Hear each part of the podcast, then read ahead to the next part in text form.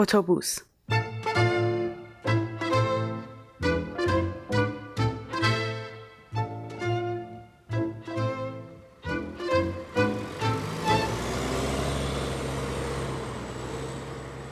متاسفانه تصادف با ماشین پاییز اتفاق افتاد. درست وقتی که داشت سوز و سرما شروع می شد یه روز بارون میمد یه روز خیلی سرد می‌شد یه روز خیلی گرم می‌شد. یه موقع می‌دیدی یه کوله بار با خودت وسایل گرم کن برمی داشتی. وسط راه توی این اتوبوس بازی ها بپوشی که سردت نشه بعد ظهر می‌شد و آفتاب در میومد اون وقت نمی‌دونستی با اون همه لباس که با خودت بردی مدرسه چی کار کنی. یه وقتی هم از پشت پنجره می‌دیدی آفتاب نمی‌ذاره جلو تو ببینی.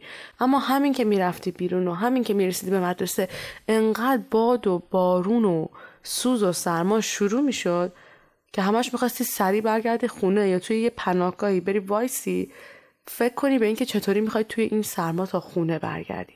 وای خدای من باورم نمیشه. یه وقتایی به خودم میگم این روزا رو من چطوری گذروندم؟ الان خیلی راحت شدم. یعنی در واقع بهتر بگم قلقش دستم اومده که چطور باید لباس بپوشم چطور باید حرکت کنم که به موقع برسم. همه اینا بعد از یه مدتی برام عادت شده و متوجه شدم کاملا که چطور میشه توی وقت صرف جویی کرد. یه سختی دیگه اتوبوس سواری شب رسیدن به خونه است. هرچند که محله ما خیلی محله امنیه ولی توی مسیر لای درخچه های تمشک که توی ایالت ما خیلی عادی محسوب میشه و همه جا هست یه سری راکون بودن که من حتی از دیدن عکسشون هم میترسیدم. حالا چه برسه به اینکه حس کنم جلوی راه هم سبز میشن. فکر می‌کنم که این خیلی تجربه خوبی بود. از چه نظر؟ از این نظر که فکر می‌کنم آدم تا وقتی وارد شرایطی نشه هیچ وقت فکر نمی‌کنه که چقدر مقاومه یا چقدر می‌تونه دوام بیاره. من اون موقع که ماشین سوار می شدم هیچ وقت فکر نمی کردم که بتونم توی این شرایط با اتوبوس این طرف و اون طرف برم. من حتی یه وقتایی تا سر ساختمونمون که می‌خواستم برم با خودم می‌گفتم کاش ماشین رو روشن کنم حوصله ندارم یه چهار قدم پیاده برم. ولی فکر کن اون آدم تونست یه قابلیت هایی رو توی خودش پیدا کنه که الان اگه به هم بگن ماشین دوست داری سوارشی یا اتوبوس حتما ترجیح میدم که با اتوبوس برم دانشگاه.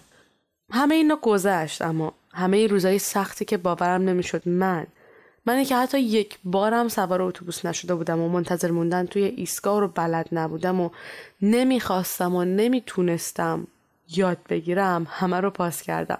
یاد یه جمله ای افتادم که چند روز پیش اتفاقا توی فیسبوک دیدم. نوشته بود شما نمی‌فهمین چقدر قوی هستین تا وقتی که موقعیتش براتون پیش بیاد. اولین باری که اتوبوس سوار شدم و کاملا یادمه. مثل آدمایی که از در میرن توی یه موزه تا تهش رو برانداز کردم. های آبی و سرمه‌ای با چارخونه های سبز رنگ میله های زرد رنگ پنجره های بزرگ. باد گرمم برای این فصل سرد گذاشته بودن. عین اون اتوبوس قشنگایی که توی ایران سوار می شدیم اون جدیدا. البته نمی‌دونم بعد از گذشت پنج سال از آخرین باری که توی ایران سوار اتوبوس شدم چه فرقایی کرده. شاید الان همه چی جدید باشه. نمی‌دونم. ترجیح میدم نپرسم. یادم نمیاد چه کسی ولی از یکی شنیدم که می‌گفت آدمایی که میان مهاجرت اون آخرین لحظه و آخرین خاطرات برای همیشه توی ذهنشون ثابت میشه. برای همین من اون اتوبوس ها رو همون جوری که توی ذهنم نگه داشته بودم به خودم یادآوری می‌کنم. اتوبوسایی که بخش چرخشون یه گردالی داشت یه نیم دایره بهتر بگم به سمت داخل اومده بود بالا. زمان بچگی عاشق این بودم که بشینم روی این صندلی به خاطر اینکه می‌شد پامو بذارم روش. پام به زمین می‌رسید چون زمینش بالاتر بود. یه قسمت دیگه اتوبوسم که متفاوت بود صندلی آخر بود روی موتور اتوبوس. مامان همیشه می‌گفت چون موتور زیرشه برای همین صندلی گرمه. اما توی تابستون واقعا نمی‌شد روی اون صندلی نشست.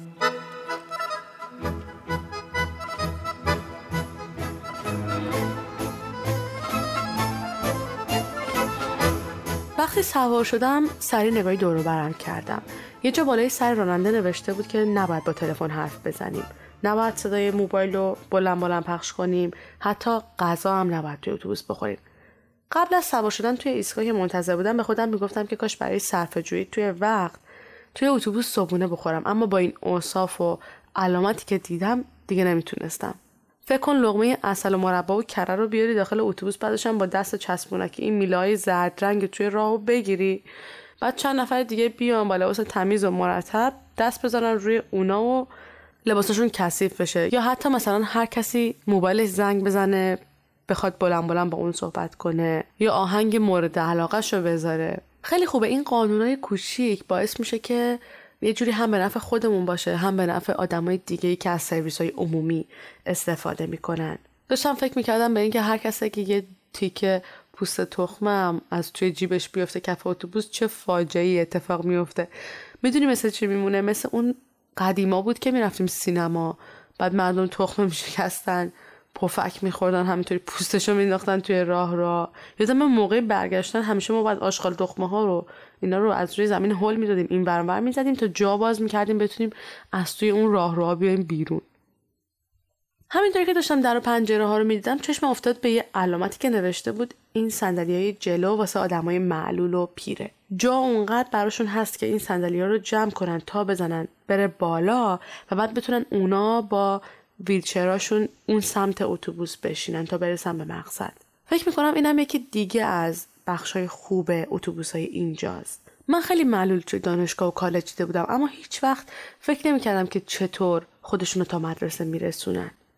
همین امکانات باعث میشه که آدمای معلول بتونن از خونه هاشون در بیان و توی سطح جامعه فعالتر باشن. یاد معلولایی افتادم که توی ایران میشناختم. یه طوری دلم پیششون گیر کرد که انگار هیچ وقت فکر نکرده بودم اونا چی کار می‌کنن.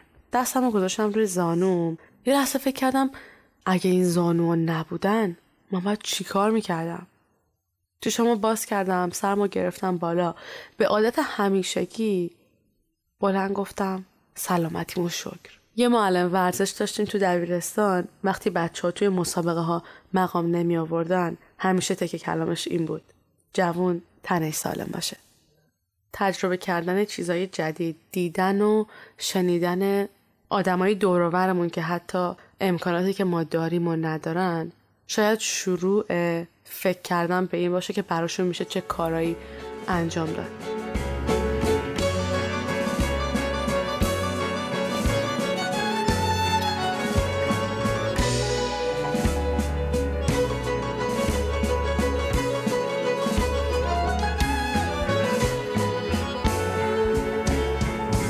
دونه دونه میان میرن بابا. هرچی باید بگن میگن داره گوشه دلای شو میگن فراموش کن و ترکه ها کن دنیا پیش روته بخون از لوازو صداش بکن. میگن بهارینه که پروانه میگه هر دم روی گلو از هر چمن گلی چین و گذر امیدوارم هفته خیلی خوبی رو داشته باشین. تا هفته بعدی برنامه بعدی. خداحافظ.